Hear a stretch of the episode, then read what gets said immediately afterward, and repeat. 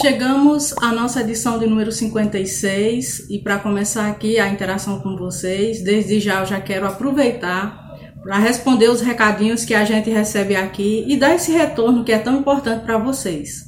Agradeço a todos que através das redes sociais deixam seu recado, aproveitam para interagir com a gente e esse retorno é muito importante porque nos motiva e nos incentiva a continuar. Então, o primeiro recado que eu quero destacar aqui é do jornalista que já passou aqui pelas nossas edições como entrevistado, é lá de Assaré, o Jesus Leite. Deixou um textão lá enorme. Vou ler aqui a primeira parte aqui. O Célio está acompanhando atentamente o seu trabalho. A sua visão de comunicador é excelente. Tem aquilo que todo jornalista deve ter: sensibilidade na hora de construir o texto informativo. Olha que esse com esse com esse recado aqui, eu já já ganhei o meu dia. Não sei se, tô, se sou merecedora de tantos elogios, mas tenho me esforçado e estudado muito todos os dias para melhorar mais e fazer o melhor possível para vocês. Quem também deixou recado foi o altaneirense, o professor Reginaldo Venâncio. Ele disse que o Ubuntu Notícias é um dos melhores meios de comunicação do Cariri com seriedade e responsabilidade. Ele disse que eu faço o meu trabalho junto com minha equipe, que é um excepcional serviço informativo aos leitores e seguidores. Ele que inclusive já contribuiu e contribui muito com poesias, apesar da área dele ser matemática, mas vem se destacando aí na área das letras e trazendo muita informação boa através de poesia, muita mensagem. E inclusive vez por outra eu estou veiculando o trabalho dele aqui no Ubuntu Notícia. Reginaldo, eu só tenho que agradecer assim por tuas palavras de incentivo. Gratidão. E quem também deixou o recado foi o Diego Santana. Ele agradeceu por a gente ter felicitado no dia do seu natalício, no dia do seu aniversário, e disse que o blog é um dos que tem a maior credibilidade, aqui é um blog importante de credibilidade na região. É, Diego, é muito bom assim essas mensagens que a gente vem colocando é, de felicitação para os aniversariantes do dia. Nem sempre dá para colocar, mas vez por outra nós estamos colocando. E essa também é uma forma da gente conversar com vocês e celebrar a vida, principalmente num momento como esse de pandemia que a gente está vivendo, é muito importante. Então, assim, gratidão aí pelo teu carinho e pela tua mensagem. Olha que essa edição, os comentários são verdadeiras é, redações, é, assim, de encher os olhos. Eu fico tão feliz quando eu recebo essas mensagens, né? O Adriano Cavalcante, que inclusive já foi meu aluno, uma pessoa, o esposo da Valdênia Belisário, deixou a seguinte mensagem, né? Sabe o que é bacana? Num país que as informações são discutidas, vem uma pessoa com prestígio, caráter e responsabilidade nos alimentar com informações seguras e corretas. Olha, Adriano, eu sei que eu posso errar em alguma coisa ou outra, mas eu tenho a humildade de admitir os meus erros e corrigi-los. E estou aqui também aprendendo muito. Todo dia, a cada notícia, a cada contato que eu recebo, não deixa de ser uma forma de aprendizado. E esse trabalho ele é feito para um público, para vocês que estão aí nos acompanhando, que me ajudam a construir uma pauta. E assim, é muito gratificante esse contato com vocês. Obrigada. E começando o giro da semana, já quero começar falando de fé, de religião. E o título da matéria que foi veiculada é O Ilustrador Yúrio presenteou os santanenses com a arte da menina benigna usando máscara. A pedido da jornalista Renata Linardi, é, o ilustrador e jornalista Yúrio, ele fez uma arte com a menina benigna usando máscara. A máscara, dentro, observando as cores é, da própria roupa pela qual a, ela mesma ficou conhecida, né, o vestido vermelho com as bolinhas brancas, e dizendo que espera que através dessa arte os santanenses recebam essa mensagem da importância do uso da máscara e do autocuidado. A gente só tem assim que dizer que foi uma ideia brilhante e a imagem ela realmente eh, foi abraçada pelos santanenses, compartilhadas, compartilhada inclusive no perfil nas redes sociais da menina Benigna e eu acredito que essa mensagem de fé, ela chegou sim até Santana.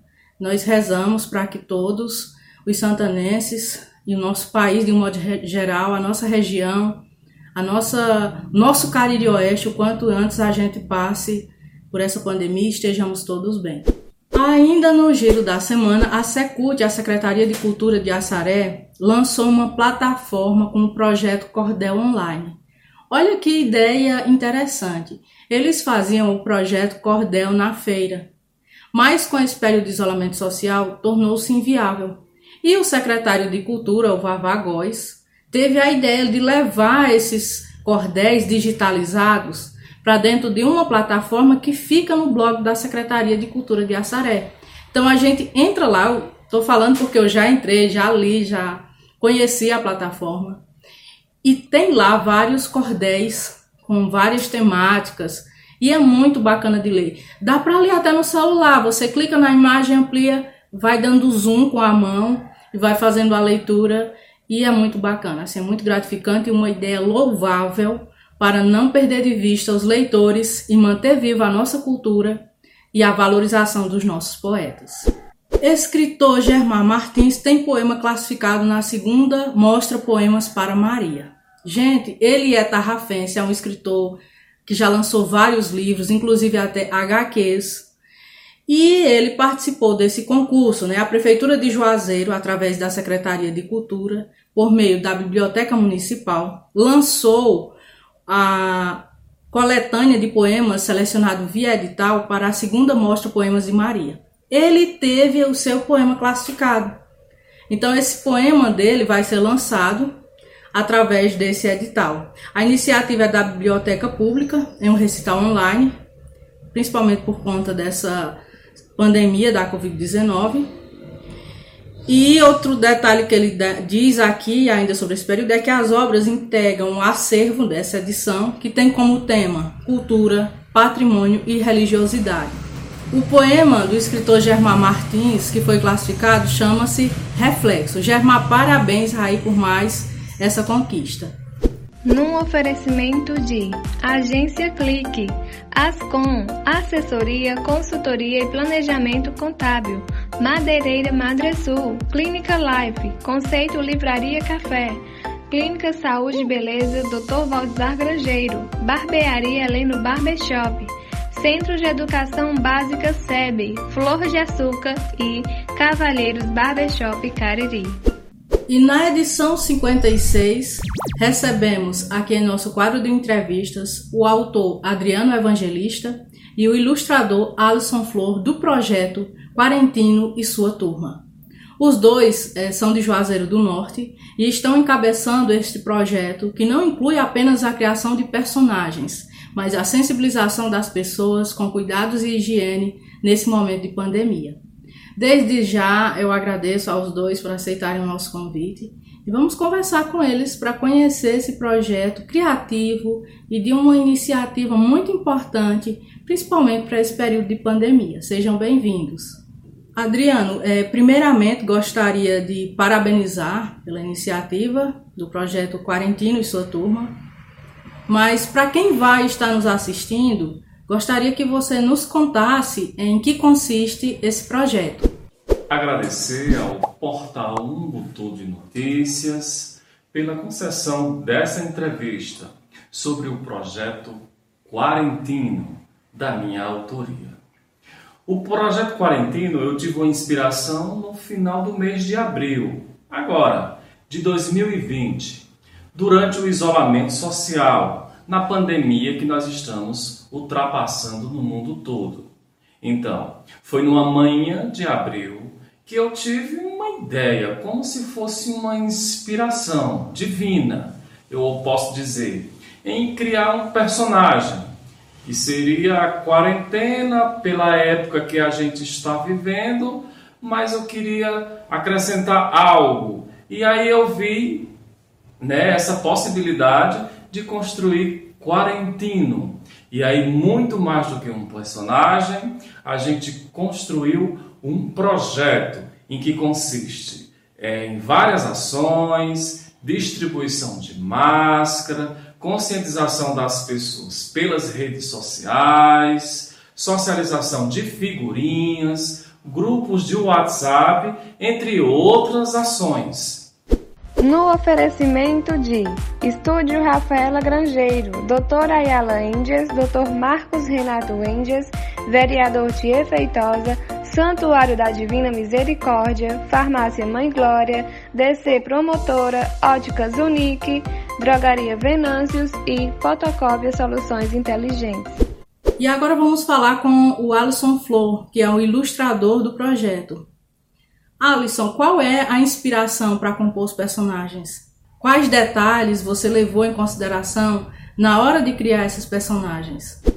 Olá, eu sou Alisson Flor, é, eu sou artista visual e atualmente sou ilustrador do quadrinho Quarentino. Durante a criação dos personagens, é fato que a gente sempre se referencia em coisas muito próximas, como por exemplo, Quarentino ele traz alguns traços de seu fenótipo, traços muito próximos da minha característica mesmo física, bem como a personagem Swap, que também é baseada numa pessoa real. Já o personagem Jalvid traz umas características mais fictícias, não em relação a uma pessoa especificamente, mas para fazer com que o trio possa ser o mais diverso possível. O código visual é, de um quadrinho, ele é muito importante porque ele tem um seu sentido pedagógico. Apesar de ser um assunto muito pesado, muito complicado e delicado, a gente traz de uma forma muito mais leve e é até em vezes descontraída para fazer com que o público infantil, infanto-juvenil e até mesmo alguns adultos possam se sentir é, atravessados por esse assunto. E que o assunto que é mais importante nesse caso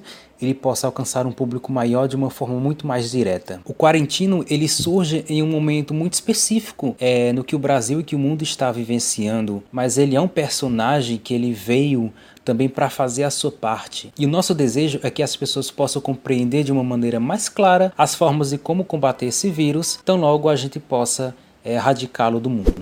No oferecimento de Casa Leal, Bruges Vila Medieval, Clínica Doutora Ana Ruth Grangeiro, Tutumon Supermercado, Ana Gomes Esteticista, Academia de Letras do Brasil, Seccional Araripe, Ceará, Mercadinho Suquita, Shopping do Criador, Renove, Centro de Estética Avançada e Célia Dias, cantora e compositora.